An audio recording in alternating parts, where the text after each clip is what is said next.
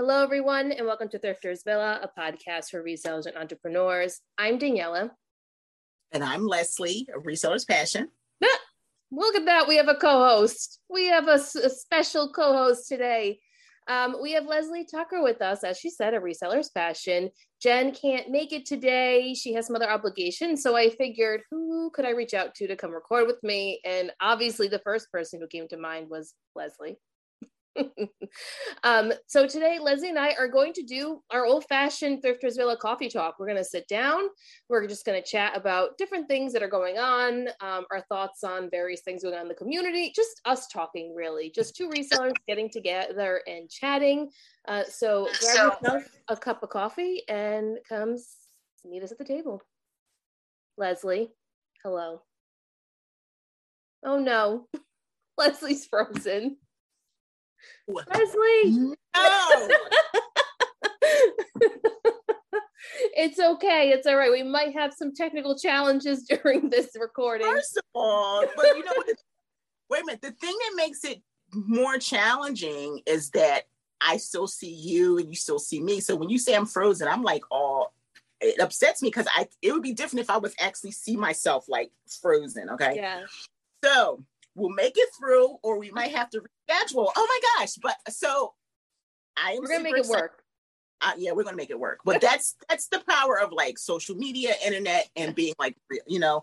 And you can also edit some things if you really necessary. so if I feel like it, let's be real. Yeah. So just like you know, let me know. But I am so excited to be here. Um, for people who don't, Danielle is like one of my favorite people. We don't see each other enough, or you know, because we're both busy, and it gets really crazy where she is. She's moved, and mm-hmm. first of all, mm-hmm. let's talk about that beautiful house you have, Danielle. Like Leslie gets to see more personal pictures because we're friends on Facebook. So yeah, yeah, it's been it's been great. It's just um, it's been a lot. I mean, a lot has happened in the last year. Uh, you know, it started with my grandmother passing away. It will be a year that my grandmother's passed away. Mm. In May 16th will be one year, which is absolutely crazy. Um, my dad will be May 2nd, but that'll be four years. Uh, and then it was like a whirlwind. You know, I had surgery and then we moved the week after I had surgery. And then, you know, there's health things which I don't talk about publicly yeah. because it's no right. one's business, right? Right. Um, and then I got sick again, and then yeah, there was just a lot happening. And now it's like springtime, and I feel good, and you know I'm on a good path. And it's like, okay, now I get to enjoy, have my first holiday at the house, and like all that fun stuff. So that's been really fun, you know, planning and decorating and doing all that because it's been a long time since I've been able to decorate. It's been, I don't know, four four years since I've been able, almost four years since I've been able to decorate any type of living establishment because I was in an apartment. Yeah, yeah, yeah. Can you see me? We good? Okay, so for Daniela's house is literally like magazine worthy, friends, and I'm pretty sure she's going a little bit at a time. So, because I know that's what she's going to say, like ah, you know, the picture. So she's, I've only, I've seen a little bit. Um, the house is ginormous and I've seen like her working space, but she really put this great photo up for Easter. Her mm-hmm. table was amazing. You. you. know, so it's probably one of those houses where like there's no furniture in the living room, but she made sure that dining room looked good for Easter. That's exactly right. There is no furniture but a couch in the living room. Yeah, especially order furniture, right? It it's impossible. Leslie was spot on. It's so true. That, you know, it's a part of um, the issue of like, I was so nervous having people over that we wouldn't have enough seating because yeah. there was 12 of us. And uh, we don't have furniture yet. And everything that we've ordered is back ordered for like a year plus. And we've canceled most of it because it's like, well, what's even the point of having it on back order? Like, there's no reason. um, so now the big project is the outside. We have to have a new septic system put in, you're talking, I mean, this is like, you know, like $40,000, right? Wow. Now, that was already adjusted before we bought the house. Okay. You know, all that was figured out. Um, but with inflation continuing to go up, that has now forced that bill to come up even higher than what we anticipated.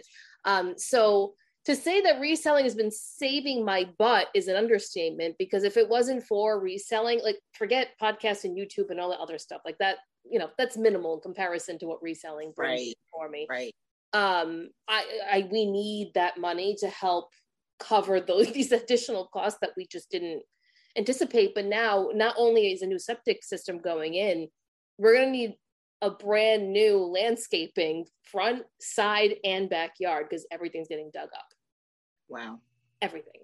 So to say I'm a little stressed is an understatement, but this is the beauty of having additional streams yes. of income, which is basically what this entire episode is going to be about.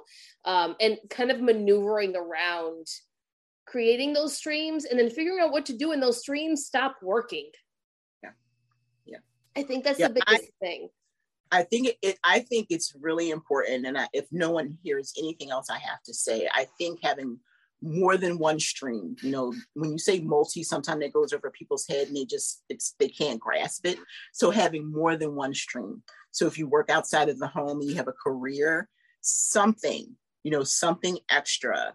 Um, I know a lot of people get into stocks and different things like that. That's, that's kind of like your preparing for the future but like what about that tangible money right now? I, I, really it's i've been that way for like forever because there was a time when i was a stay-at-home mom and without having income that i could create we we would have been really destitute you know when i was with my ex-husband we really would have been destitute because i had five children at home. Right. And and to stay home you're not like to limit yourself. Now you're going to go without a lot but your children still have you know they they have the right to have activities and things. All four of my girls dance my son played baseball they went to summer camp they still did all the things that mm-hmm. children do. And i had to figure out a way to take care of that for them. And so i had two businesses you know and then when i got divorced those two businesses went with me you know? So if you know anything about me anything that you see me doing really is just an extension of what i started doing years ago. I've been doing this thing for 30 years you know? This is not new. I just happen to be in this like this reselling space doing what i used to do. So definitely have some extra income. And like daniela is a good example of having the extra streams and she's actually added on to that. But so daniela is a good example because she has her day job right? This this very stressful I've known her for a few years now, and it's I, I don't think the stress has slowed down. It's a government job. that says it all. she worked for the government. Um, mm. So what I what you know we're we're we're we're drinking. I'm drinking water over here, but people may have some drinks and some coffee, water, yeah. and but so I don't want to know from Daniela because I know her personally. She's probably talked about this, right? She's probably talked about this maybe in the Patreon. If you're not on her Patreon, definitely subscribe. You're going to get what you pay for and way more. Mm. So, um, talk about how reselling has helped you though, because you have a house now, and we started talking about this years ago. Remember, we started talking about this a long ago. It yeah. seems like a ago, but it's been like three years. It's like it's wow, three years. Yeah. So it's so funny how when when you put two um, podcasters together, we start interviewing each other without even meaning to do it. But that's just the way it works. Um, so three years ago was a little, maybe a little over three years ago is when I met Leslie, and that's when we had just moved into the apartment. We had been in the apartment for a little bit of time, right? Like that, we were in the beginning stages of being in this one bedroom, one bath, tiny ass apartment. It was like 700 square feet with two cats. So just just think about that, okay? And I had just started reselling, so like my reselling pile was very tiny. I barely even had a tote filled. You know, I was just kind of using stuff that I had. Like it was very very uh, elementary reselling at that point. And but I knew that um, a part of me needed to be doing something else with reselling. Now, I was brand new. I didn't know anyone. I had no idea what the reselling community even meant. I just knew that there was one that I happened to stumble upon, right? Like I didn't uh, actually understand um, what any of it really meant. And um, I became friendly with Leslie. You know, we we connected and everything. And, and Leslie had encouraged me, uh, given my background of being a teacher and all these different things, to to kind of get out there and create different types of content and share what I'm doing and, and my perspective uh, perspective on it because my perspective is very different than the traditional reseller that I think we see in the reselling mm-hmm. space. And I think mm-hmm. that's, and I honestly believe this, I think that's why my growth is so much slower, which I'm totally fine with. And it's because I, I just, I'm different and I'm fine with being different. Mm-hmm. Um, my strategies are different and I don't necessarily appeal to the full-time reseller that's out there kind of grinding every single day. I, I grind a little bit at a time and then, you know, I, I grow that way and I don't produce content in the same way that um, other resellers do, right? So my growth is different. That's fine. Um, that's how this podcast was born, right? This podcast was born because Leslie was kind of like, you should probably do a podcast because I was on Leslie's podcast. And then it was on Denali's podcast, and she was like, "You should probably do a podcast." And um, th- that's how Thrifters Villa really, uh, the idea of Thrifters Villa became. And then, you know, I met Lori, and then that, you know, evolved over time. And then we told Leslie that we were doing this, and then it was two wonderful years with Lori, and then now season three is with Jen, and it's and Jen's kind of always been in the mix. Like, you know, people don't really realize how close um, we all are here in New England, all the resellers, because we're a pretty tight knit little group.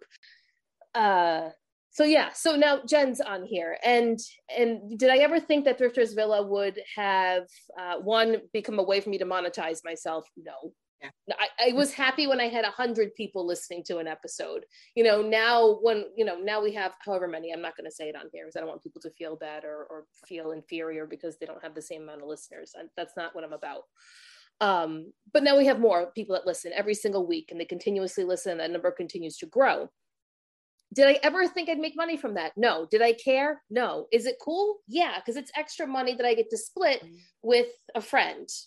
First, I got to split it with Lori, now I got to split it with Jen. And now we have a Patreon, you know, thanks to me and Lori sitting down and brainstorming and thinking like, what else could we do with the podcast? Like, yeah, it's great. We develop these episodes and we share with people, but like, what else could we do to really hone in what Thriftersville is about, which is all about networking, connecting, and and forming these relationships and just sharing ideas. That's really what the Patreon is about. Mm-hmm. We, you know, we have a, a Discord group, and everyone that is a part of the Discord group, they talk all day long and they've become like a mm-hmm. close knit little family. And and you know i jump in when i can and jen jumps in when she can but it's you know it's not meant for us. We're there to help facilitate conversation and whatnot. Or if we see something you know we bring it up but it's really there for everyone else. And we have all different channels. Like there's a poshmark one to ebay a real real and everyone just types in like what's going on that day? What are things you're struggling with? Whatever it is. So that's the discord part of it. So we've created this community where people can come together and they can talk. And then on the back end um, what we do as hosts is on the actual Patreon page is we have downloads that we come up with. We come up with different um, bonus episodes, or maybe we do like a like we just we do either do a full bonus episode, or we'll do it on a specific topic, or we'll have someone special come on or something. Um, then we have monthly Zooms, which I actually got from you. That was something that I got from you, Leslie, was hosting these Zoom meetings, which are I think they're just so important to see people face to face. They're more intimate they cre- uh, create an intimate community. Correct. Yeah. I think it's so important. Um, and you know, it's once a month, and I would love to do more, but it's just it's a lot of time for me and for Jen to commit. It is it's a lot with everything else that we do with the podcast. Never mind everyday life. It is a lot. you know, someday maybe there'd be more. You know, but for right now it's one, and we were on there for like an hour, hour and a half, and everyone gets to just kind of chat about things or you know we have specific topics or we've had guests come on for that too to talk to our community and it's really become a wonderful thing. Like I don't think I could say enough wonderful things about Thrift, Thrifters Villa. It's it's beyond just a podcast that I help co-create. You know, it's more than that now. Um, YouTube, I really could care less about YouTube. I did it because I like to teach. That's just who I am as a person. And I enjoy interacting with people. I don't want it to sound like I don't like interacting with people because I do. But creating the content on YouTube is just a different animal. And I don't know if it's like it's not something that I would be consistent with like some others out there and I give credit. Leslie and I were saying this before we started recording. I give credit to those who can release multiple videos every single week and they don't miss a beat on it. I give you so much credit because it is exhausting. Mm-hmm. it is exhausting and it for me because of where I am in YouTube it does not yield that extra stream of income that I care about. Right. Right. I don't care yeah. about it I, and I gotta wait till I hit a certain amount before I can get paid. I just don't care, you know. Um, so for me, between the podcast and reselling, more so reselling, if you're gonna like split the money that's coming in that's extra, but like my full-time job pays all the bills. That's what that's for. It pays all the important bills. This extra money, besides buying inventory, is for me to put in a savings account, to pay off my student loan, to pay for a house, which is what my reselling money really came down to help us doing, was pay down debt to then save for the house. Pay off my car. That's my next big that that's my big thing that I'm doing right now. Because my student loan, I can't like I can't pay that off in the next year. There's no way. Um, I've paid off a good chunk, but there's so much more left. My undergraduate's done. My master's degree, different story. That one's gonna be sitting for a little bit. But my car, I owe uh, oh, about 10 grand, we'll say, right? A little under 10 grand. I can pay that off with reselling money. I can allocate that money aside and I can do it. Love it. Tougher with the house. It's a little tougher, but it can be done. And I think this is why it's so important to have these multiple streams because when all of your eggs are in one basket and you only have that one check, that yeah. one state government check that comes in every two weeks. yeah. That's already yes. allocated to the important things you know? Anyway, it's my long spiel. No, but it's it's so interesting because like um so we're talking as people who have known each other for a while and we're still in of course Daniela for a minute and here we go fast forward so she's created that income with her husband mm-hmm. to be able to purchase a home for themselves. Yep. And it's amazing. It really is. So I you know I really do encourage people like really you know think about it it doesn't like you don't even have to think about like your extra stream of income being a business right? Just yeah. keep stay in hobby mode. Keep having fun with it. That's really the key to it. Like like daniela was just talking about with the youtube channel. So for me starting my youtube that was all hobby. And my between my podcast and my youtube they're still kind of like hobby because i haven't even released any episodes on the podcast I'm still like teetering, like, do I want to keep it? Do I not want to keep it? When you start falling out of love with something, then it becomes a chore to yep. do. But if it's something that you continually like, keep having fun with it. And like Daniela said, every now and then she'll show up. She may do a video and it'll pop in, or every two weeks she'll go live. That's what she can do. But when she does it, she does it so well. Like I, I don't even want to miss it. Like sometimes I'll go, wait, there's a half hour left, or 15 minutes left. Let me jump over. It's like it's not coming on for a while, you know. But then yeah. she does the teaching mode and she likes it where she is. And I feel the same way. It's really not an income that's consistent. Now, when I was when I first became monetized, I had that mindset that I'm mm-hmm. sure everyone has. It's like I got to put this content out so I can pay. You can't get paid until you make a hundred dollars, and it'll yeah. take three and, I'll give you an example. Like last year, I moved to this new house. It threw me off. Like my game was thrown off. I don't know if that's it happened to anyone where something happens in your life, right? And it wasn't like a major thing, like you know, like Nona passing or something like that. But it's still, I'm 52. So for me to move from close to home where I've been, I lived in Delaware, grew up in Philly. We're talking 45. So so I got thrown off so now I'm, I, I took a step way back and my YouTube did suffer. And the way that YouTube works is they don't pay you until you hit 100. So it would be like, oh, okay, three months later, I get, I got a check. I got my check. Woo, got a $100. exactly. exactly. And it was like, okay, so that's inventory or that's something. It goes in that money, that YouTube money goes into a specific bank account anyway.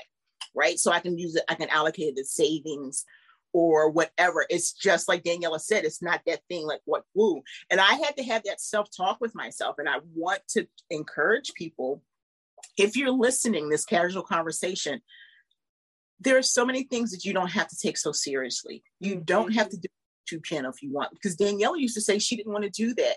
But when she was ready, but she still also does it on her terms, right?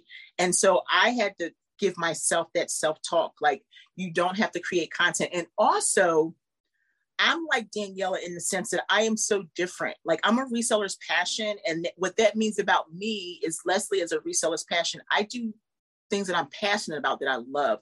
I'm not a regular reseller you know and i love that people can connect with me and that's because i show up just as me every single day just like loving on the community putting out content i like showing up as me throwing the reels out there. I don't care if I go viral. None of that stuff bothers me. As long as it's clean, people can connect with me. I can connect with them. And I'm doing something that I like every day. And I'm really shifting my focus. Mm-hmm.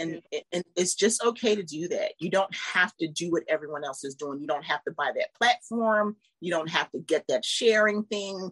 Wherever you are right now, stay in that space. But also try to remember why you started. Because if you start falling out of love with it, maybe it's like just pretend it's a relationship. Yeah. I think there's there's so many facets to this, right? So there's the aspect of you're doing something because you see everyone else in the community doing it. So you think that you yeah. need to do it, right? That that's right. the first one. And we all are guilty of all Yeah, oh, definitely, definitely. All guilty of that. Clubhouse is the perfect example of that when it first came out, right? Perfect example. Crazy. Then you have the um then you have those moments where you're like, okay, I think I know what I want to do. I'm gonna try to do it, and then I'm gonna go, uh, and then you go all in, and then you do it, and then you forget about all this other stuff that you used to really enjoy, and it doesn't exist anymore. This is just reselling as a whole can do that to you. Reselling as a whole will do that to you, and then you forget about all the wonderful things in the world that exist. Then there's this other part of you that gets so sick and tired of it. Yeah. And it's like, I'm done and I don't want to do this. And you never really want to. So sometimes you have to get to that point to reassess, but you never really want to get to that point because it means you should listen to yourself somewhere in the middle. Yeah. Somewhere in the middle of all that, you should have had a conversation with yourself and said, What am I doing? Why yeah. am I doing it? What do I need to change? Like right now. All right, we're gonna we're gonna let's just talk about it everything that's going on in the Poshmark community right now. Okay, there, there's a lot, there's a lot going on. Right, Leslie's making a face you guys can't see. Okay, I have my thoughts, I have my theories. I've talked about it. I'll talk about it again when I go live this weekend. Um, but I don't think that what they're doing is malicious. I don't think what they're doing is trying to cause any harm. I think that they're a growing company and they're trying to figure things out, and they just didn't do it right. At the end of the day, they didn't do it right. Mm-hmm. But I also am not seeing what everyone else is seeing. Exactly. So I struggle with giving i don't want to say advice because i mean i can give people ideas or pointers or you know i'm never going to tell someone they need to do xyz that's not how i that's not how we do this here mm-hmm. Mm-hmm. um but i'm not seeing it and i have my thoughts as to why i'm not seeing it but I also think that if you are seeing all these decreases and you are seeing that maybe the platform is going in a different direction than the direction that you're going in, then you need to look at all these outside sources and move yourself into and learn about them and engross yourself in the content and just like learn about these other things that are out there. Because let me tell you, all you got to do is Google or YouTube and you're going to get all the information that you need about all those other platforms. I am not a vintage seller. Leslie is. Poshmark is not the place for vintage right now. I'm sorry. Everyone that I know that sells vintage is just not having success. It shouldn't be your main vintage platform. Correct. Like Correct. You need to look at other, there are other platforms besides Depop that are amazing for vintage that people are having. Shop Thrilling, yes people are having so much success with it. Shop Thrilling, that's the one where like movie producers and yeah. and they come on, yeah. right? That's where they come and get the stuff.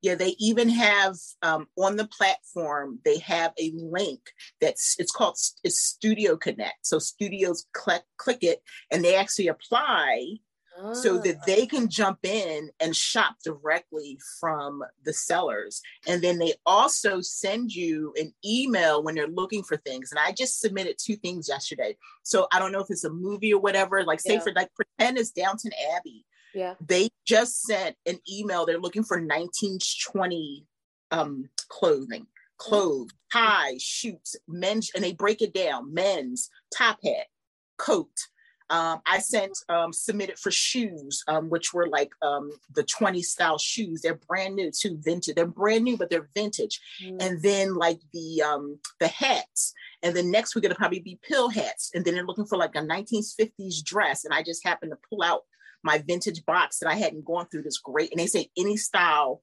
50s dress. So what you do is you send a photo, you send your um, shop thrilling information, and then now the company who's interested goes to your page and looks at your items. So it's really such a great way for you to get exposure. This week on Tradesy, I made six hundred dollars, and that was everything was vintage.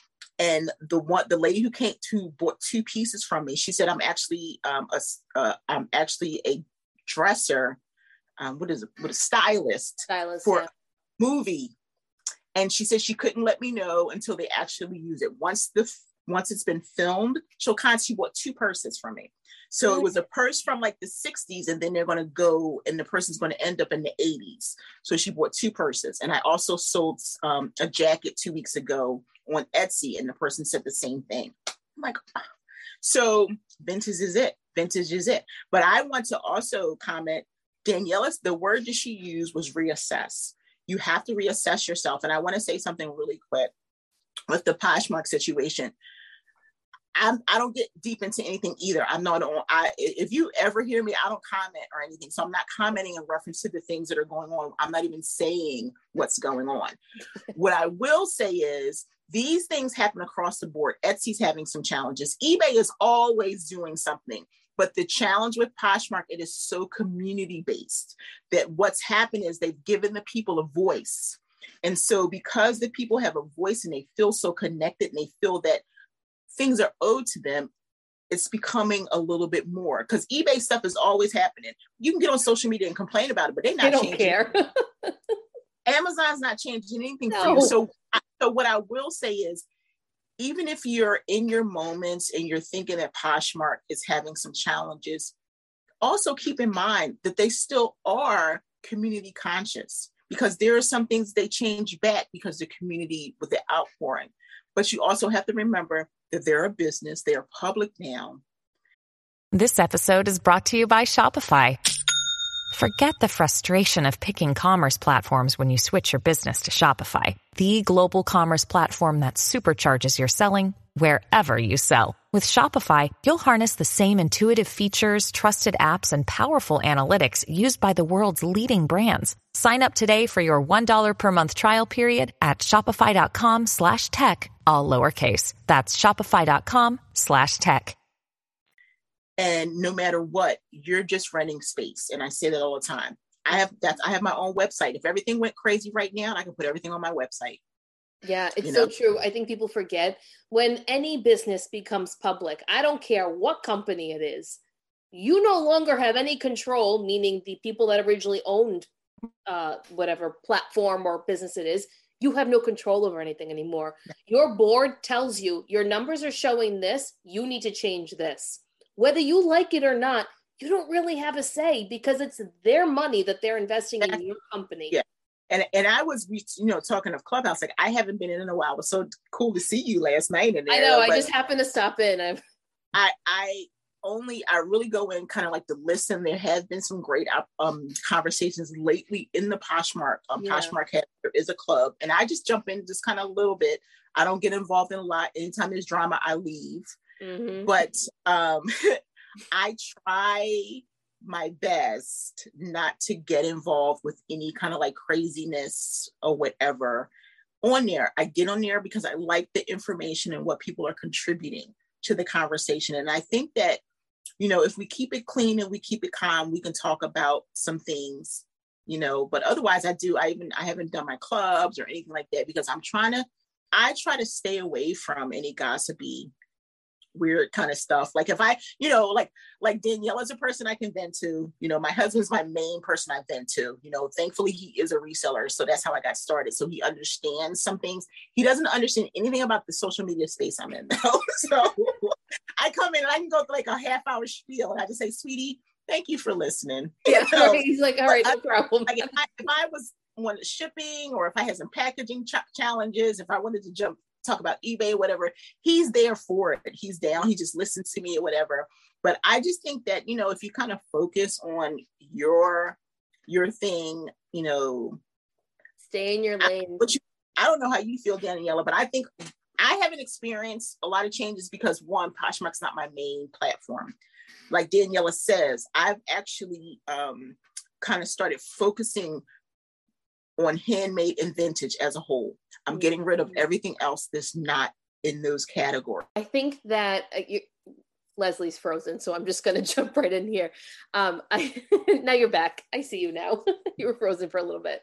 Um, I think I saw a little bit of what people were seeing when um, Poshmark first did their initial changes, right? Mm-hmm. And everyone basically saw the same slump, and that's pretty normal for any company that releases a new update. There's a little bit of a slump, and then it you know comes back up. Since the end of March, second to last week of March to now, I've seen an increase.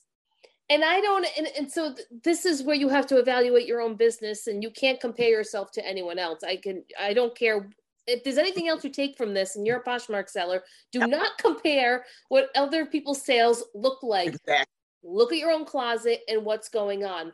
What is selling? What's not selling? What are the things you're doing different? Did you maybe get discouraged and stop listing? Maybe that's not the case. Maybe you're doing everything the same but nothing's moving. Well what is it that's in your closet? And what is poshmark kind of pushing out there as to what's important to them? Because i think if exactly. you read in between the lines you'll see the direction they're trying to kind of mold themselves in mm-hmm.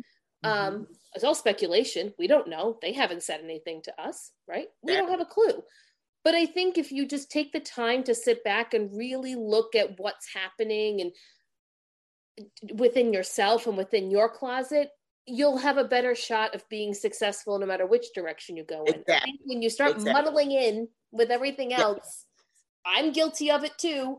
Yeah. Um, it gets very frustrating and you get discouraged and then you're like, I'm not doing this anymore. Goodbye. Yeah. Yeah, because you start getting into the conversation, you start seeing what's happening now where people like, okay, I'm leaving Poshmark. Or, you know, where even on like on the Etsy end, they're like, you know, um, boycotting and yeah, doing all kinds of stuff. And everything. For me, that's crazy because I've been selling since 2005. They have, if for me, that little increase, that, that stuff that they're doing is nothing. I, if it has been a consistent side income for you and you need that to pay for whatever dance class, mm-hmm. vacation, mm-hmm. a bill for house, student loans, kind of stay focused. But also, everything, and Daniela can, can attest to this, every business requires tweaking. She just said it. There could be some things that are off. For me, what it's probably doing is actually awakening some people who probably were just like, ah, I got this, I got this, you know, and then all of a sudden a little thing happened and they're like, wait, maybe I didn't. And then they go look at their titles and they just have like two words in their title or whatever, or they don't have keywords or whatever the situation, the prices are too high. It could be anything. It could be, and again, I don't judge any seller where they are. I'm just a seller and that I do what works for me. The money that I want to make is is what I charge for my items. I don't worry about who made two hundred thousand dollars in checks and all kinds of stuff that people yeah. are getting. I think it's a beautiful thing. I think it's beautiful, you know, posh on campus. I just the whole thing is wonderful, but you still do have to sit back and evaluate. I was in a clubhouse room. I don't know a lot of people because I haven't been on in a while. So when I jump in rooms down, I go, "Wow, who who is that? Who are so, you?" exactly, exactly. And they don't know who I am either. So I love that. I love when people don't know who I am and so the person was saying um, over the last couple of weeks, actually now um, a representative from Poshmark has been jumping into yeah. the room, and people were started like asking, like attacking him. The one person was like, "Well, you know, my sales, and this is what I used to make," and then people were they were letting people on stage, and I left because I was like, "Poor guy, he just, you know, yeah. he's like, look, I'm tech."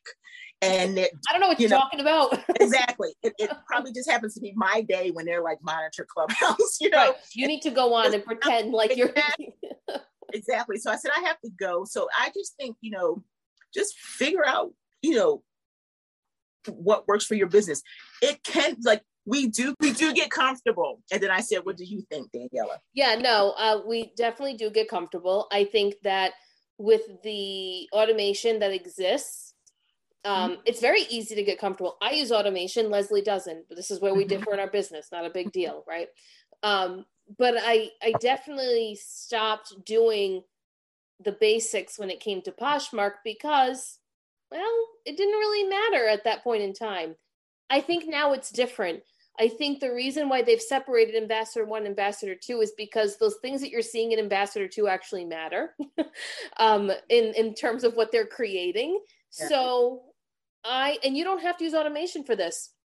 I do because I don't have time to do it, but you know, uh, whatever works for you. community shares matter. I hate to say it, they matter. On Poshmark, they didn't before. They matter now. Um, way in way in the beginning, they mattered. I've been on yep. since 2015. Um, yep. they mattered back then. Yep. Then they kind of didn't matter, and now it matters yep. again. Exactly. Your own sharing still matters. That will never change oh, because oh, it's a oh, oh. sharing oh. platform. So that's just the way it is. Offers matter following people matters all of the things that you see all the yeah. functionalities yeah they all matter but you need to yeah. find where it fits in your business exactly and you know what i say to people i say if you were like you know people ask the question does it matter if i'm a posh ambassador i'm like if it does if you're not worried about it back in the day to get the posh ambassador was like okay you get on a newsletter and you get alerts and everything. But if you look at everything that's required to become a Posh ambassador, it is necessary. So that's what they're doing. So a lot of people who are Posh ambassador two were the, the original people who have done that. Now, of course, there's new people on the app and all they, they're growing like really fast. Yeah. So people are growing real fast. But I said for people like Danielle and I, we earned that ambassador two because yeah. we were manually. yeah, that was all that manual sharing and community shares and everything. But so if you're listening now and you haven't made ambassador, Posh ambassador, you've probably been, I know people who've been on for four years. It's just a casual selling place for them. They're not in business mode. They just want to get rid of some stuff. Every season, they're like, let me just sell. That's how my girls are, right? My my teenage daughter, she's 19 and she sells. She just sold some vans. She's home from college and just let me sell some stuff.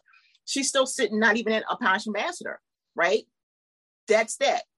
But if you want to grow, look at what the requirements are. And if you follow those, I guarantee your closet is going to change. Now, they may not be significant because it still could be other things wrong. Let's make no mistake about that. We're talking trends. It's a whole lot that goes along with being a reseller as a whole. But if you tweak some of those things, go click on it now, right? My Posh stats and see what it says, which are just let's focus on just the burgundy star. Let's not get, you know, caught up with the gold star right now and yeah. see what you need to do to reach that burgundy star.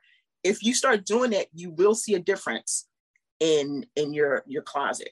Yeah. Photos and all those things still matter though. So that's not, you know, like I can come in your closet and it's like, it's all mushed up over here. You could be sharing all day, you could be following all day. Your photos could be terrible, your title's not searchable. You know, you got SEO Google, come on now. Um, your description, you got one word in there, nothing for somebody to go on. You don't know the color. There's a lot of things that can go wrong. So you have to you have to look at your closet as a whole. And we love our community, but don't worry about what the other people are saying because. It is what it is at the end of the day. Poshmark's a business. Whatever happens, happens to them. Whether they get bought out, whether they merge, it doesn't matter what happens, right? None of that matters. What I want to go off of what Leslie was saying, um, you know, about doing all these different functions. I, I want to say two things. One, when any company, any tech company, and I know this from experience because I, I work a lot with IT. Whenever you're rolling things out, there's always two versions Okay. There's version A, which does XYZ, and there's version B, which might have been the original, which does XYZ. And you compare the two. So is it possible that some of us are on A B testing and that one group is in one and other groups in other? Yes. 100%. They're never going to tell you that. They're never going to tell you that. They don't need to tell you that. Yes, I think that is absolutely happening, which is why I think there are just so many different things. What happens at the end of A B testing is everything gets brought together they reassess all the little things. Mm-hmm. What works here? What doesn't work here? Can we merge these together? And then you have the final product. I don't think Poshmark is anywhere near creating a final yeah. product with that. Yeah. yeah. And okay. you know, it's it's to give you an example, when they roll out a new feature, not everyone gets it at the same time. Correct. And I used to tell, I said, I think it's alphabetical. I don't know. Right. Could, I don't know. I just know that Danielle may have got it three weeks ago and I have yet to get it. And I've been to Posh Fest and I'm all excited, like, oh, wait, you know, and I'm like, wait a minute, why do you have it? You and know, I don't. And I, rolled it out, that kind of thing. So it's just um you never know, right? no, you don't know. And I think the other thing too is this is not trying to come off as condescending or mm-hmm. or anything like that. I'm not saying that you're wrong if you do this, but I think that at at some point, if you're trying to make this a business, I do think at some point you need to evaluate the items that you're selling. Yeah. Because if there's yeah. a certain price point that you need to hit to pay your bills, to feed your family, whatever mm-hmm. it is, um, I don't think you can just sell whatever you want on Poshmark and be successful. I that that's not the platform for that. That's more of an eBay and Mercari. There are other platforms that do that kind of stuff. I think that what people have to remember is um, Poshmark is very specific. They're looking for a specific buyer. They're looking for a specific seller. Um, I mean, I hate saying it. I mean, I sound like a Debbie Downer, but that's just it's just the reality of I think where the platform is going, and this is where you have to assess what's right for you. Yeah, I'm gonna jump in on that. I agree 100 percent because I've been selling since 2016. Poshmark, I worked. I was working a full time job, and my husband was a reseller, and that's how I got started. Mm-hmm. And he was selling Etsy. I mean, sorry, he was eBay and Amazon. And working, I was like, you know what? I just can't do those right now. And my sister the year before had told me about this great app, Poshmark. So simple. Back then you took your photo and, you know, forget the filter, oh, right? Back then you did your photo. And for me, it was very simple to do it. And I just did it for fun because what I was able to do was go on a date and go sourcing with my husband. So it wasn't like this commitment to me. Right. And I was, I would go to the bins and I was straight up 100% bread and butter. Every now and then it would be Danskos or something, but I was bread and butter because I'd go and go like, yo, I found some, you know, whatever. And for me, it was just so simple. I paid off my daughter's lunch account. She went to a, a school and lunch was expensive mm-hmm. and treat myself once a week to something I like. But when I made a decision two years later to become a full-time um, entrepreneur. I'm not a full-time reseller. I'm actually part-time, but I'm a full-time entrepreneur. I'm home. I had to make a decision how to treat my business. Now I did incorporate eBay. I will. eBay actually was the platform that brought me home right? Because it just it was so like Daniela said, I took what I wasn't going to sell on Poshmark, started throwing it on eBay in addition to electronics and all kinds of stuff. And I hit the goals. But I really had to be specific about my Poshmark closet. And that's another reason why today I don't consider myself, you know, you go into these rooms and people like, oh my gosh, you're a big reseller. I'm just Leslie. I'm not a big reseller. Mm. I have not even hit like a 30,000 mark when you see these young people who they're getting these checks for $200,000. That's not because I can't do it. I make the money on the other platforms and the all the other stuff I do on the side. So that's that's what I keep in mind because I was in a I tell you I was in a, in a clubhouse room um, two weeks ago and they were talking about what was going on. Yeah. And I actually kind of said some of the things that we were just talking about, like Poshmark's a business. And, and and I now I say me personally, because it's not my number one gig, they don't owe me anything.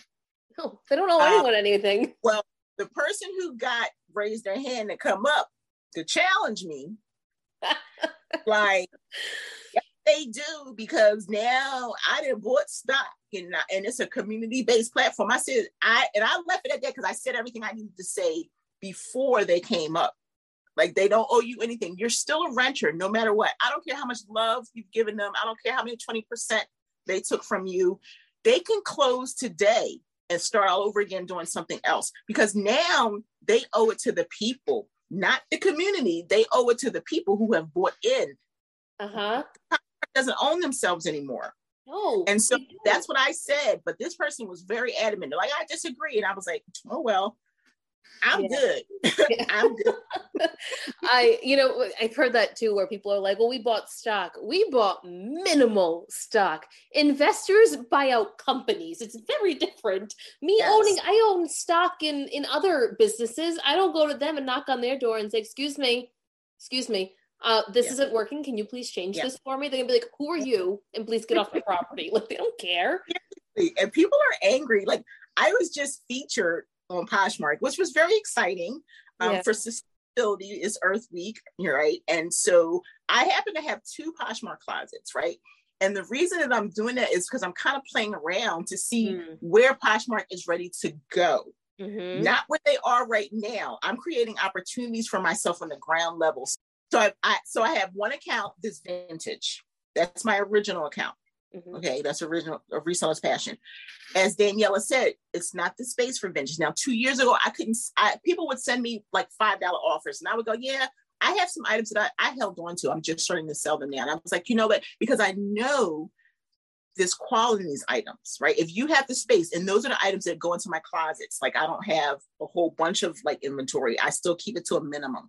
I used to have 1,200 items, and I narrowed that down. I have no more than 400 items on my Poshmark closet because I just can't do it. And that's across the board. So I cross list and mm-hmm. I pick, you know. And then now I have a handmade, which is like my upcycle items, not just tie dye. I do a lot of different things. They sell more on other platforms, but I'm creating a, a I'm starting on the ground level to see what the possibilities are. And so Poshmark saw that. They put me on the blog and they also brought me on to Instagram last week. And we were just talking about what sustainability means. And, you know, now my business is 100% sustainable because the vintage, that's from way back when and everything that I'm doing handmade. I started off as a handmade artist, you know. Think about so, that though. Yeah. So if people are listening, Poshmark reached out to Leslie on her new yeah. closet. They reached out to me. I didn't reach out to them. Think about that. Yeah. Right. It's coming. I've been in I've been in a Posh N Sip where Manish actually said that eventually handmade. So if you don't know who Manish is, he's the CEO of Poshmark.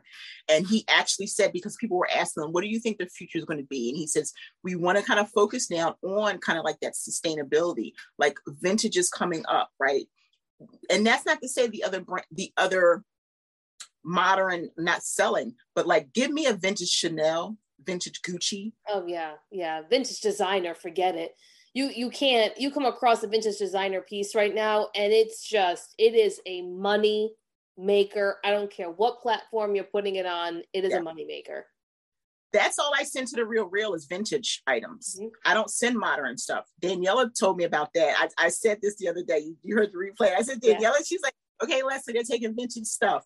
And i'm like okay right now i got a lot going on but once I was in this, she created two videos, a part one and a part two, on how to sell on the Real Real. And I took that information and I ran with it. I reached out. Now I have my concierge and everything. Now I'm not at a high commission rate because it's still, they don't take everything.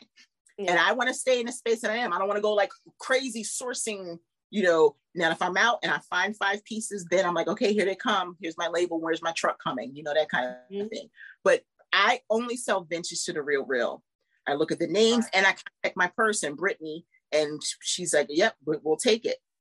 And so now they do handmade stuff. So I'm taking, I'm stepping back just a little bit just to see. I do a lot of name brand. I just go and rework it, and I'm doing some amazing stuff. I'm actually have some collabs coming up non-resale as I'm going to be working with some fashion people soon. That's super awesome. That's so good. That is so good. Listen, I was going to tell you that if, if you didn't know, I was going to say they they have a whole handmade section now. Like when you go on the Real Reals website, it's you, like one of the first things. You text me up. that message. You text me that. I'm saying I know. All was it me? I don't remember. Yeah, yeah. You text, and I said that. I was like about eight months ago. So like almost two years ago, it was the Real Real, and then about eight months ago, you're like Leslie, handmade. And I was like, okay. So I'm going to start going through and kind of seeing what I have because I have my handmade stuff really like um sells like my last 30 sales have been on ebay handmade. And someone just posted an article on vogue where they're going to be cre- you know concentrating and focus on sustainability over on ebay too. And also you know it sells that people don't realize a lot of vintage flawed items. I just put together in a wash this morning about like eight pieces and they're all um, vintage and some of them need repair because I actually on purpose purchase a box. And there's some things I can fix myself, but I'm not doing zippers, right? Mm-hmm. I'm not doing big gapes. But if somebody needs that for a show, their their designer, the designer would prefer to fix a zipper than recreate the whole outfit. Exactly. I have um right here in this bag that you can't well me can see that red bag right there. That bag has 10 or 12 items that have rips, um, need button replacements, zipper replacements, all that kind of stuff. And I've kind of been saying it, but it's all na- it's all designer brand. So there's Veronica Beard on in there. There's a um a Dolce & Gabbana. There is just all of these brands, good brands that I found at a really, really low price. And they're all just sitting in this bag because I'm trying to see what to do with them. Do I fix them or do I just list them as I is? Them. Yeah, no, I, I, that is actually where it's going today.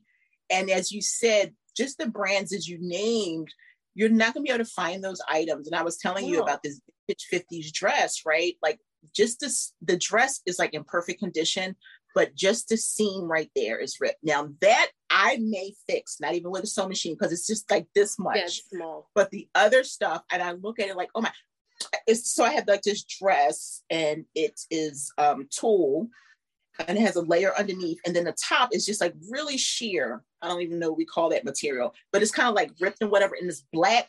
I'm selling it as if like with goth. I'm using. I was say that's grunge. Grunge. Yes, you know, that's grunge. Introduce the fairy grunge. You know where you and and you have to think about all these events that are coming up. Use the keywords like Coachella already passed, but yeah. like it's There's so much things yeah, like Shop Thrilling, they actually do their blog based.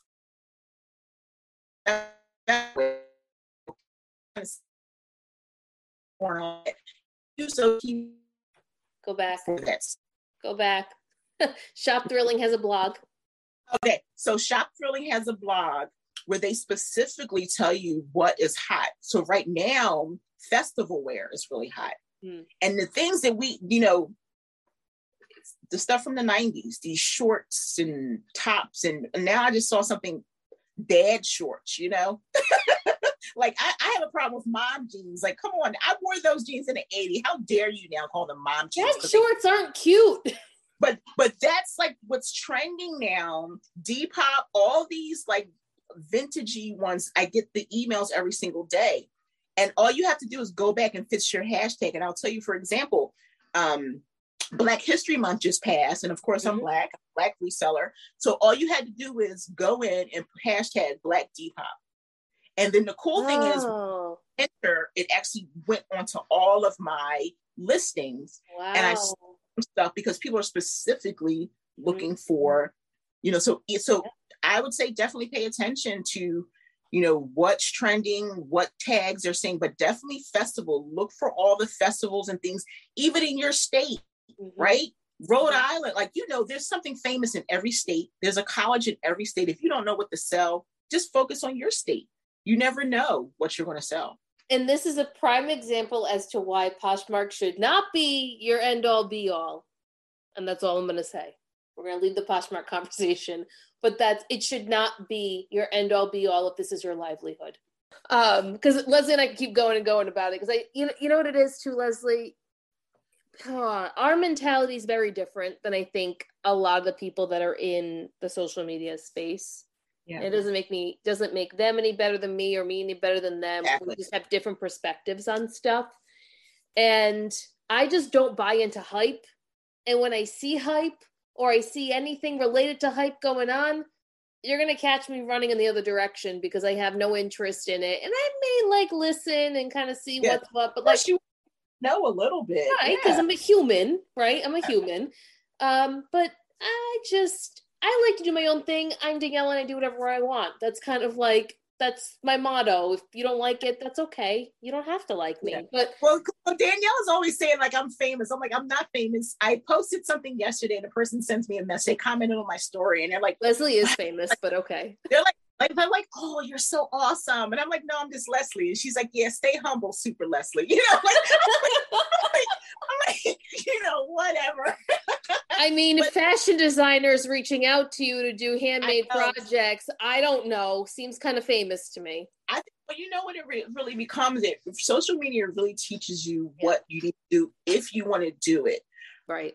Again, like this is the other thing too, which what I love about what Danielle is doing. She's in her space and she's growing where she wants to grow. And I think I encourage anyone to do that. Like when I show, I'm kind of still the same person as I was when I showed up. And there's nothing intentional about me trying to get someone's attention. I think that just being myself, right? Like you can't go wrong with having a bald head. Like, you know what I'm saying? Like just being and just doing like whatever it is, just trying stuff. So I try everything that I do is trial and error, but also that presents the the possibilities for other people. You know, mm-hmm. just the DMs that I get on a daily basis. Like I showed up because I'll go in a room and someone will say, Oh, I'm shy and I don't want to do it. I'm like, I just hit go one day. I just hit start. I hit start button on the video and just went. Because if I overthought it, if I overthink it too much, you know, and I don't consider myself like really an influencer or anything like that. I go in, I create some product, and I say, what hashtags can I use? What we don't realize is people are looking for those hashtags, or they're looking. It's just it's SEO across the board.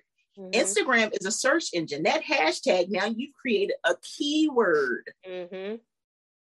That's all it is. Is you've created a way for people to find you in the community or whatever community it is that that hashtag's going out yeah. to. That's yeah. all you've done. Yeah. And so Danielle said something really key. And this is what I try to talk to the community about a lot of times. I love our community, right? We love our community. Love everyone in it. No shade. There's no, this is not, in, I say this every time, and I, I don't do it from like an apologetic state. I just like kind of lay the foundation. At Evernorth Health Services, we believe costs shouldn't get in the way of life changing care. And we're doing everything in our power to make it possible. Behavioral health solutions that also keep your projections at their best? It's possible.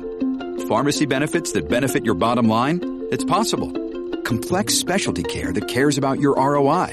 It's possible. Because we're already doing it. All while saving businesses billions. That's Wonder made possible. Learn more at evernorth.com slash wonder. We have to stop selling to each other. We're not, Danielle is not my customer. I'm not her customer. Mm-hmm. If she had something, I would buy it. So that's not what I mean. Like when we go live, we're live in our community and we're upset that only five people are showing up. And that's because you know why? You've been live 20 weeks in a row and your community is like, look, I didn't support it yet. I didn't showed up. I can only spend but so much money, right? Because I got my own business to run. So you have to keep it now in order to attract who you're looking for. You have to use the keywords or the hashtags. It's the same thing. You want somebody to buy that dress from you, you're putting in those keywords. So do the same thing on your social media platforms. Whoever you want to attract, if you want to stay within the reseller realm, like if you're creating a video for resellers, then of course by all means use those, right? Use the hashtags that are relevant to get your people to come to you. Mm-hmm. But now, when it comes to the money making aspect of it, who are you looking for? You're looking for the people to, you're searching for the people to come in right. and buy. I love the, it's our community. So when I was going, when I was doing my lives, I knew when to stop. My when I was selling live. So if you don't know, I was selling live and I stopped. I moved here. I did it for liquidation. Mine was not as a business. It wasn't a business. Right. There are some who are turning it into a business. Beautiful, beautiful. It was very, it's very stressful. It's a lot of work. But I was like, I, I got to make a little bit of money. I didn't want to donate all my stuff. So for for eight, no, for 10 weeks, I went live consistently. But then I knew when to stop. And then when I moved here, I tried it. Try, I said, okay, let me, I'm here now. It didn't work as well, and I knew when to stop. Mm-hmm. It's true. I think that's super important to realize. And, and I think this applies to um, even selling.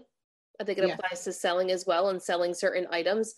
If things used to work and things used to sell and yeah. now all of a sudden it's not working and not selling anymore, that's that's your indicator. That's what you have to tune in. Like when I say yeah. your senses have to be on and you just see what's happening around you, that's what I mean. Like sometimes it's little indicators that if you're not paying attention, yeah. you're gonna miss it.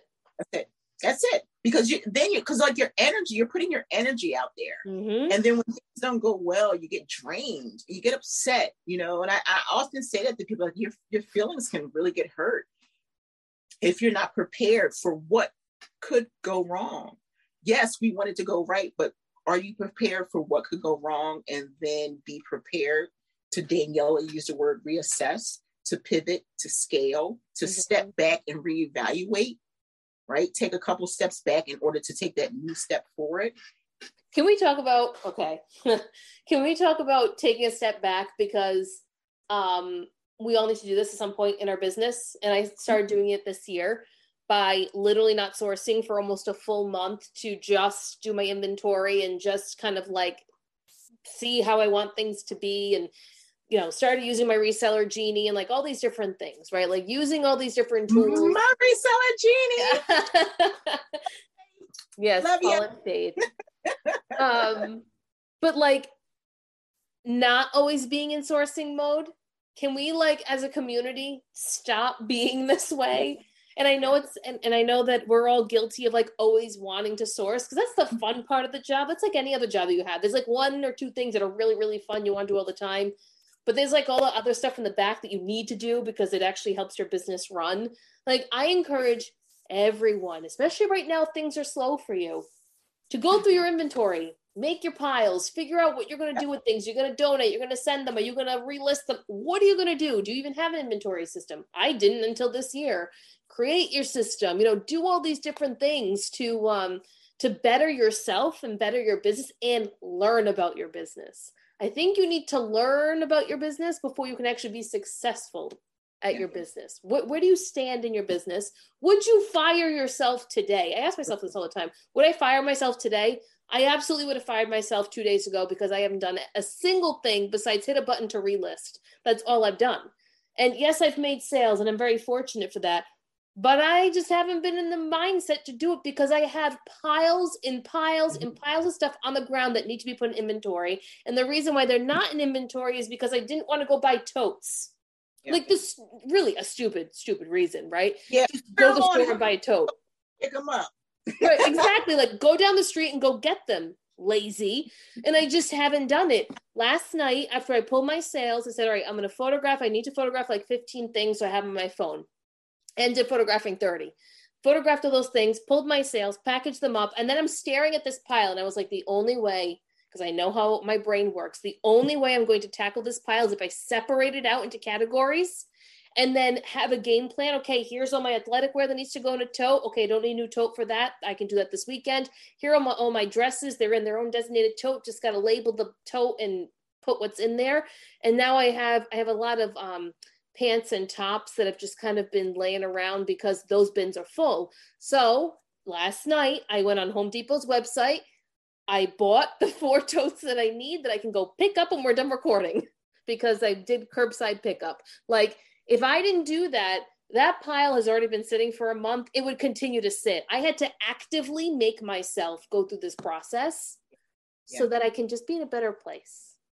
Because if you yeah, know I, you have, you know when to push, push yeah. and pull on the brakes, right? Like that's how you know if you should push your gas, push your foot on the gas pedal and go sourcing, or if mm-hmm. you need to reel it in and pull on the brakes and sit down.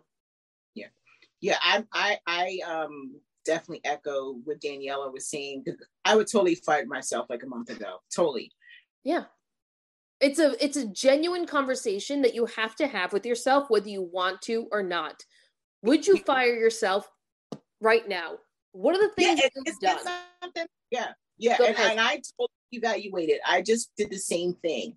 So, like, because you have stuff and it's not selling. So I don't have that many things that in itself need to be listed but like what's not selling mm-hmm. right so let's evaluate there and like i said i just decided to scale down people can be afraid to do that and you don't like why do you have so much stuff like daniela i love the fact that she said she stopped sourcing for a while because this is what happens and like i said your business model is your business model you mm-hmm. don't send any us any you know mean messages. Your business model is your business model, but like realistically, do you have to have 1,200 items? Like you heard your friend last week and they have, do you really have to have 1,200 items? Because my goal is if you have 1,200 items, something's not selling. Like the goal is to sell the stuff. Right. So I, my claim to fame isn't to have 1,200 items. My claim to fame is look, 300 items, but I'm making 50 sales a week. That's what I want to know. And then so now we can go out and get 50 more items to replace those. But if you have 1,200 items, why do you want to get the 10,000 and 14,000? That's just stuff sitting around your house is not selling. And you're out, you know, I want that money that I'm making to be that cushion, have that money to source. And then so what happens when you don't source and you start going through the stuff you already have? Also, what I just did was go through my closets and my own drawers mm-hmm. to figure out what I'm not wearing. Look, I went in and tie-dyed some stuff and I'm like, oh, because this shirt is like, oh, I think I want to get rid of it. Oh, let me just add a little bleach to it. Ta-da, it's a brand new shirt. Mm-hmm. And so there's that. But there's like dresses that I haven't worn. I'm like, this dress, I'm not, where am I going? I'm not going anywhere. exactly. Like, sell it. Like, you know, let me sell it or whatever. And so that's what I'm doing. I'm giving away some things. Same thing I did when I moved last year. right? Mm-hmm. You have a lot of yarn, seniors, schools, they use the, that's what I did last year. Think about where you can do, just take a couple minutes. Don't be in a rush to shove it in a bag. Because if you, last time I've been to the thrift store, if you look in the back, that stuff is piled to the ceiling. But if you give it away free on the marketplace Nextdoor, you know, OfferUp, that stuff is going to somebody's hands, you know. So don't be afraid to go through your stuff and definitely come up with an inventory system. I have two, I have one inventory system, but I have two, it's separate. I have handmade and then I have my regular stuff. And then I have like all coats are in closets. Thankfully, I do have the space. And then I have a rack of all dresses. So I can just go and pull the dresses off. But you, you got to get in order because chaos and madness, you cannot function. Your my and brain happens so fast. That's the other thing. The madness and the chaos is the easy part. It happens, you don't even realize it. You don't even yeah. realize that you're in chaos. Yeah, as a handmade seller, like you, like I make my stuff like to, to all the stuff that I do to dyeing and stuff. That's a day's process. My back is done by the time I'm finished. Man, it's it's a, it's a lot of work. And so when it's done, I just I'm like I can't even look at you anymore, you know, because you now you created the project. Now you still have to like take photos, list it, put it in inventory, and that, and after a while you go like, you know, I get to that in two weeks, and then every weekend is when I create. Friday, Saturday, Sunday is like once I talk to Daniela, I'll talk. I'll take a nap. We're, we're recording on a Friday. I do take a nap. I'm I'm a lady of a certain age, but that helps me. And then I create on the weekend. And by then Monday is when I do my batch photographing and listing and the different things that I do. Yeah, there's just there's so many facets to just owning a business, mm-hmm. reselling aside. There are just so many facets yeah. to it. And I think social media is a blessing and a curse because we all get wrapped up in what's happening on social media yeah. and all wrapped up in what this person's doing and that person's doing. And this person made so many sales on this day. And oh my God, look at this package picture. Like, who cares?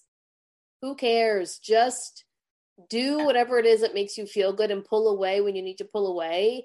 And that that's really the only way, in my opinion, that you can succeed in life is you find where you fit in your little world and you do the things that make you happy and don't worry about anyone else. And this is obviously easier to say the older that you get because when you're young, it's very hard to follow these oh, rules. Oh, yes, yeah. You know, yeah. the older you are, the easier it is to kind of yeah. not yeah. listen. Oh, I have no problem like I'm like, I don't see anything, I don't hear anything. Please don't send me a message. It bothers me when people want to bring me in. And I'm like, I'm good right over here. But what I want to say about social media is like it's it, it is a, it's a two-way, it's different ways you can use it. If you're so overwhelmed with it, step away. And the reason I say that is because you that means you haven't figured out how to use it, right? Um, put yourself on a schedule. I when I get up in the morning, I do my first first post, and a lot of this stuff is already I've already created it. My reels are in drafts. I've done that. It's not like I'm sitting going, let me do all this. Right. I film. I'm doing whatever I'm doing so that I can have content that stretches out. I repurpose, you know. But if this, if you're overwhelmed and you're seeing something that's hurting your feelings or whatever, step away from that and focus on the business mm-hmm. part. Figure out how you can take social media and make money because I made a decision three years ago just to jump on social media, my whole business, my whole mindset has changed. So when you see me, it's strategic. It's like, oh, you see Leslie again, but you see, I just tied out that thing. 20 people and jumped in my DMs asking me how they can get their product before I even list it. So if you figure out how to market your business, show up, right? Go to dinner with your spouse and wear a top, have them take a picture or a quick video. And next thing you know, that top is for sale you know, if you have a Shopify, link it to your Instagram so they can click it. Now that you have something in your shopping cart. That's how you use social media. You don't use it to go, who's doing what in the community? Oh, I'm so tired of hearing about that. Whatever. If I when I get up in the morning, I take I give myself 10 minutes to kind of go through like, oh, look what's going on. Okay. That's what it comes down to. I think is just understanding that everyone is marketing. You just don't know what it is that they are marketing. But there's always a strategic, strategic plan behind um, those who have large followings. There's always yeah. a plan, okay? Just like the bloggers and the influencers. Yeah. There's a reason why they're wearing yeah. certain things, right? It's just, it's and don't overthink it. That's the that's thing. the other thing too. That's the key. I don't. I st- I'm strategic, but I don't use like fancy music. I don't use what's going to go viral. I like to have fun. Like I just released a video about my obsession with yarn, and I found um, the Rolling Stones singing a song Obsession. And that's how I released it. I added that music. I can't I can't be dancing. I can't. That's just old for that. Every now and I like the pointing because that's simplicity for people, but do what works for you. You get on TikTok, you're not gonna, you may get a viral. You know, I've only had two viral. That was a year ago. And now I just do what I like to do. I like to have fun. And if you have fun, all that other stuff, you build it, the Field of Dreams philosophy, they will come. It will happen if you're consistent with it. Just don't overthink it. Have a good time. Because if you stress and you're trying to force it, you're just going to be stressing yourself. Yeah, so true. And the same goes with reselling. Make sure you're selling things that you enjoy to sell. And not every platform is going to be the right place for it. And that's okay. And I think it's finding where you fit and where your yeah. home is, I guess, when it comes to that. Um, I want to go back to what you said, Leslie, about coming as you are, right, on social media and not like looking too much into it. Um, if you've never watched a single YouTube video that I make, I hardly ever do my hair, or wear makeup, or get dressed up for YouTube because I don't care. Like, yeah. this is who I am. You can see what I'm seeing. yeah. my hair's a mess. It's dirty. I've got a sports bra on and a, like just a regular long sleeve. I don't care. Like I don't have makeup on. First of all, it's Leslie, and I'm not going to wear makeup. Love you, Leslie. Not putting makeup on for you, but I'm not putting makeup on for YouTube either. It's very rare that I have my hair done and makeup done for YouTube because guess what? This is me 99.9% of the time. This is me. That's what it's supposed to be about. That that for me that's organic that people can relate to you like that and again never any shade because i do know people who specifically they'll do like a whole day and they'll make them I agree.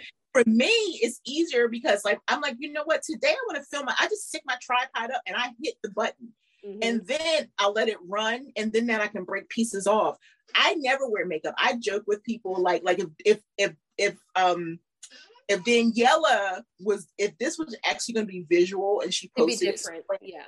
I would have put on earrings, and my joke is like, I dressed up for you. I put on earrings and, and chaps, lip gloss. I don't wear them. It's been a very long time. Every now and then I'll put something on my eyes or whatever, but I don't, and it's not a lot. That's just me, and that's it's easier to be yourself mm-hmm. than anyone else. If you consistently show up as yourself, it's so much easier because you don't have to remember what you said. You don't have to worry about what somebody's going to say about you. Because realistically, um, if you look at Daniela and I, we wouldn't be what social media would consider influencers or anything. Oh. And then so there are some people who are working to be that. We just show up. So, like, if you are just meeting me for the first time, hello, friend, thank you for listening. And you hop over to a reseller's passion, don't let my numbers you know, distract you. That's all organic growth. It happened by accident. I'm happy to be here, but I'm still like, I love the community and just showing up and being me. Mm-hmm. You have, I answer all my DMs. Now, I may not answer them right away, but I try to give you that individual attention. Same thing on my, my YouTube. Just, just be you. And I can't, and again, like Daniela, she said, now if we were younger, probably would be different. I don't know. I'm not, I'm 52. So I look at some of these people and I'm like, girl, I just don't have time for that. Really, woo, yeah. I got other things to worry about, like a septic bill that I got to pay in a month. in a month's time, I've got I got a few thousand dollars that I got to come up with to finish paying off that bill. That's my priority. I don't care what's going yeah. on, on social media. Like that's like we're, we're trying to do our forever home. We're this is in a rental. Yeah. So, so hello, that's where all that money's going. Like, you know, that's where I'm trying to figure out what's going on, yeah. doing over here, working my taxes and my bills and everything. Oh, I don't want to talk about taxes. Oh my god. Ah, ah it is. wow. I Woo. because I made so much money last year reselling, right? So now I sat back and I was like, I never want to make this amount of money ever again in reselling. It's so hard, it's so hard not to do that. Right? It's so hard. And and then like because Thomas cracks me up. it's like sometimes I feel like hmm, I didn't really do. He's like, mm-hmm, sure you did because I'm not just a reseller. I'm a business owner, so I have all kind. I have everything. Like I have a mm-hmm. YouTube, right? Then I have my ebooks. Then I have you have to include all your affiliates, right? I make a couple thousand dollars just from affiliates a month, yeah, right? That's just to encourage people. I usually don't show up, but that's just to encourage. If you're talking about somebody's product, maybe you should think about getting paid for it. You're already using it, like you're using a Rollo printer. Send them a message and say, you know, you got affiliate link. Just simply because we have yeah. different audiences. Most people, people don't get offended by it. I mean, if you're constantly yeah. plugging things, I can see no. people getting offended yeah. by and, it. But like, but I think if you do it, that's the cool thing about affiliate. Only you should only talk about products that you actually use yeah. instead of trying to figure out like what kind of content you're already like ship with me. Okay, so if you're if you're a Rollo affiliate, you're shipping already. Do you get that? If you're using, if you're affiliate for somebody's poly mailers, you're already using those. You should not talk about because then it's hard to fake that content. Now you got to go in your head like, oh gosh, I'm supposed to meet this certain amount of quota every single month. You know what I'm saying? But if you're an affiliate and you're using it, just just come just come on and just just pop your code in there. You don't even have to say use my code. Pop your code in your comments. I froze. What was the last thing I said? I didn't hear.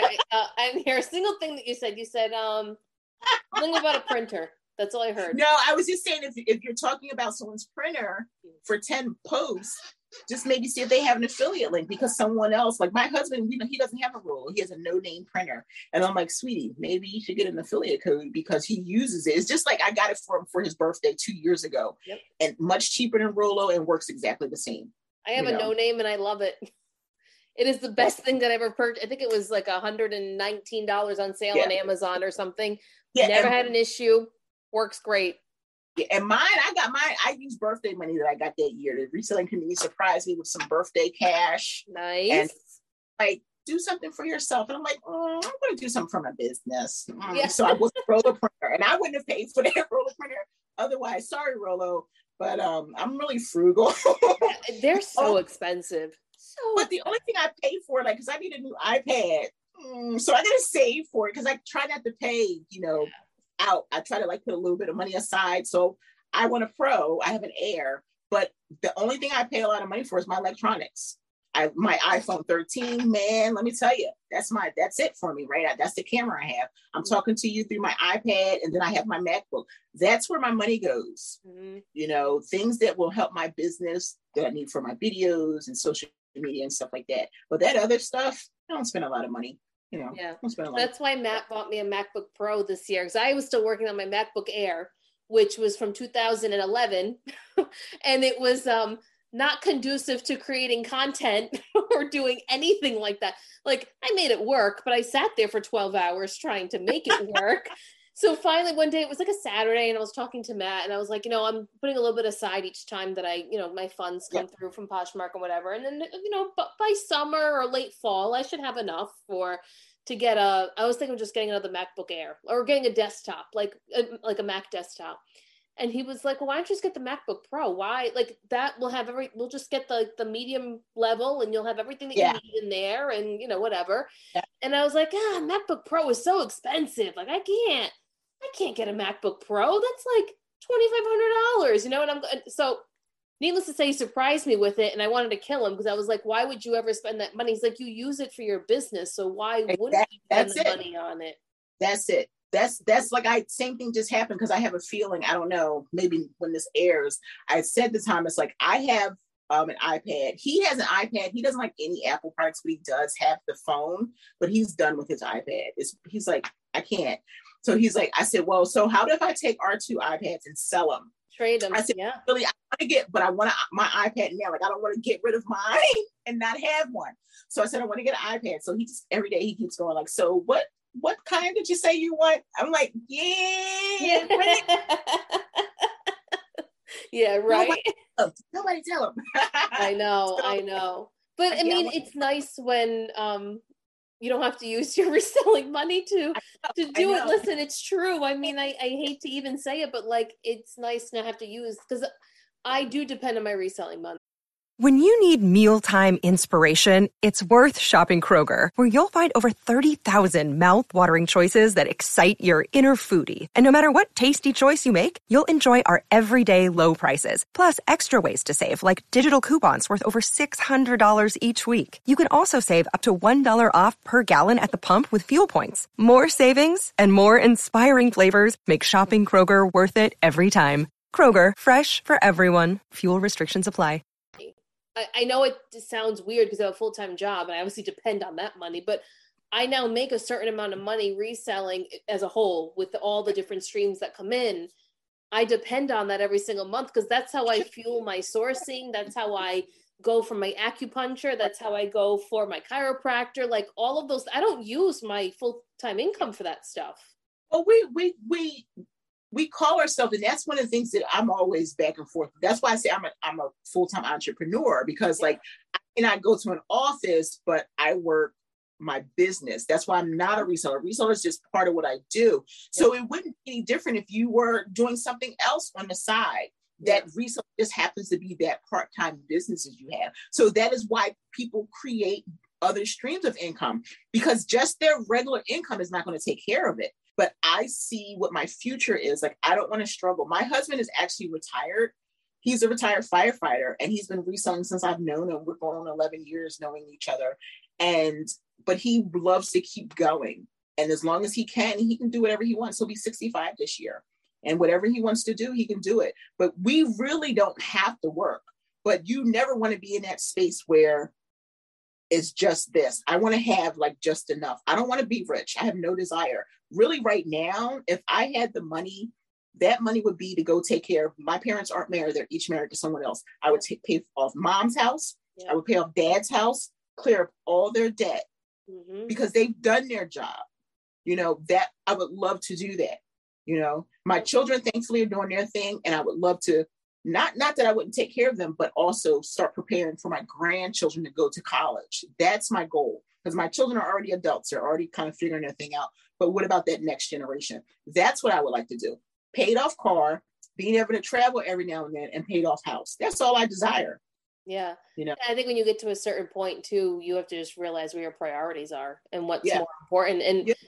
the luxury goods are are fun, but they're not a priority. You know, yeah. do I, I, like to splurge on myself every once in a while? Yeah, because I can right now because I don't have children. I don't have right. children yet, so I can. So I'll do it. I don't travel and stuff, but if I traveled, then you know my job makes it difficult to travel because I don't accumulate a lot of time. But if I did, right. I would be traveling because I do enjoy traveling. Um, but I spend a little bit on myself. There'll come a time in my life where that will no longer be the case. Exactly.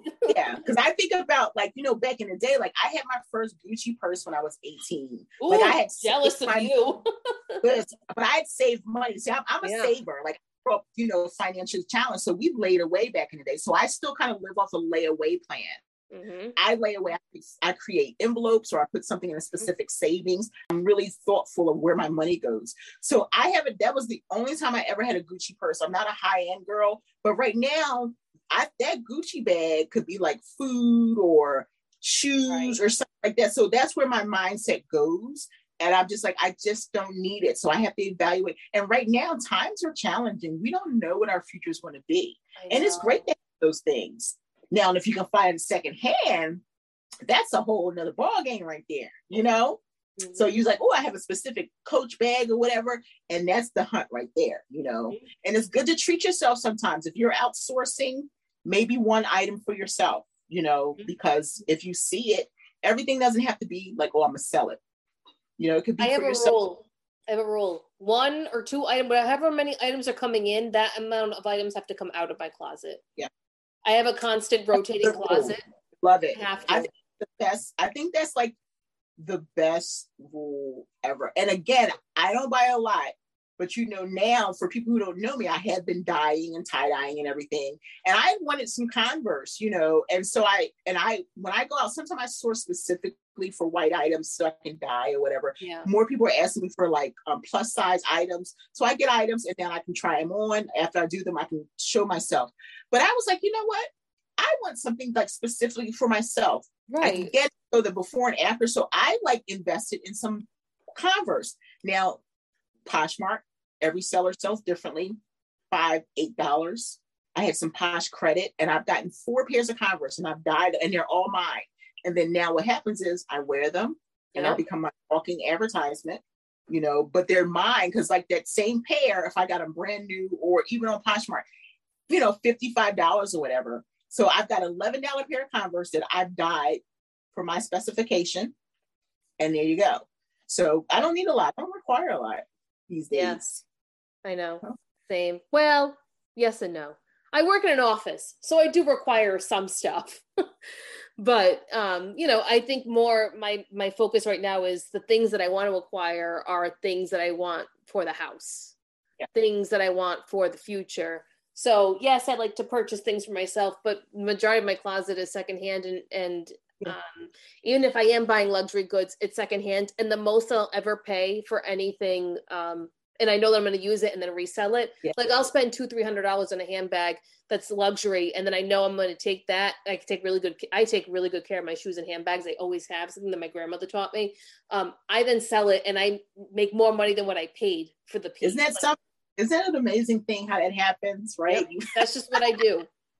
and I look and everything, and it's like, you know, I don't know who else does this. I don't know if you've talked about this before. It's like when you go out and you like everything you look at, like, oh, I could sell that for Yep. What I can get? How much money could I get for that? It's like my mind is always going right. mm-hmm. So it's like my mother, like my stepfather had a stroke in February, and my mother was weren't they were about they needed to sell the house. They had already talked about that, but now everything stopped. You know how that happens, right? Everything just stops and nothing else is important.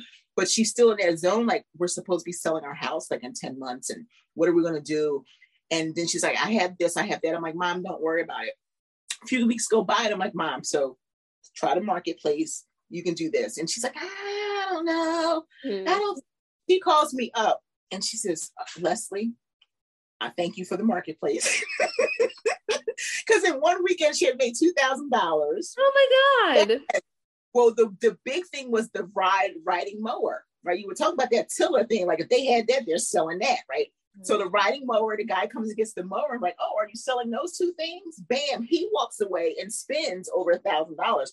And so she calls me and she says, "Oh, I'm loving the marketplace." And so even even she's like, "Oh, I have all this stuff." She was going to have a garage sale. And um, can you get that blender in the back? My daughter just I should have told her I was. I can't hear so, anything. It's fine.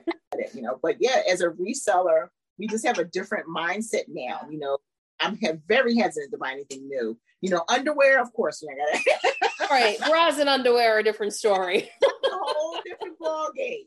But other stuff, yeah. Especially if I see them my size. Daniela was modeling these jeans, and I was like, wait a minute. I see we kind of we kind of shaped similar there. I think I might have to try on that. Good American frame. The thing with frame though is they can stretch too much. So like you wear them once, you're gonna have to wash them so that they come back because okay. they have so much elastic in them. Yeah. But also really nice when you just want a nice elastic jean because yeah. you want the extra space in yeah. there. You know what I mean? I'm eating right, you know. exactly, exactly. Uh, yeah, I don't know. It's like my new thing is like I just um and now that we have that mirror in my closet, I'm like, I'm just gonna take pictures of things that I have secondhand and just show people because not with any purpose or intention, just because yeah, you put in your story. I mean, no, when I saw those jeans, I was like, yeah, like seriously, I think want um, them, you can have them. no, because you know what happens, we get caught up in kind of like our thing, and I love the fact as a reseller, right? Now we we have different options. I know two years ago when I went, I'm still wearing jeans that I bought for Posh Fest 2019, oh, and I went in and I got found all these great jeans because you know when you have the body you you need to have some stuff to fit. I go into the dressing room with 20 pairs of jeans and come out with two pair. That's the reality. and they can be all the same size. It doesn't matter. Yeah, exactly. it doesn't matter. And so when you find a good pair and a good brand, you have to stay on that because mm-hmm. few and far between, that's for sure. Yeah. so true. And I think maybe that's where I'm going with these posts too that I'm doing like deep down. Maybe that's the the psychological part of it all. Maybe for me is like showing people that you that there are brands that are inclusive and there are different things that you can find in varying sizes. Because if you because i make sure i include what size each piece is that i'm yeah. wearing because it's yeah. all over the map. You caught my attention that's for sure. I was like all oh, over okay. the map. Yeah. So yeah. anyway. This was a really fun conversation leslie. We should probably just do this every once in a while. Sure. yeah i'm definitely down for it. And if you ever want to come on our patreon zoom you're more than welcome to come on. Oh that fantastic. Yes. You're more than welcome. Daniela and I have each other's phone numbers. It's very rare. I don't give. It's probably about five people in this community have my number, and so if she sends me a text or, or a message, I'm responding. yeah. Well, I appreciate that, Leslie. I appreciate you coming on, having this conversation with me, and our listeners will be very happy because this is a very long episode with lots of different content in it. And uh, there were some technical difficulties, but I'm gonna. We we made it work. We made it work. So mm, I have to go talk to the cable company now. Cable company, what is going on with all the money I pay you? so thank you everyone for listening. Thank you, Leslie, for coming on. And we will be back next week. Bye everyone.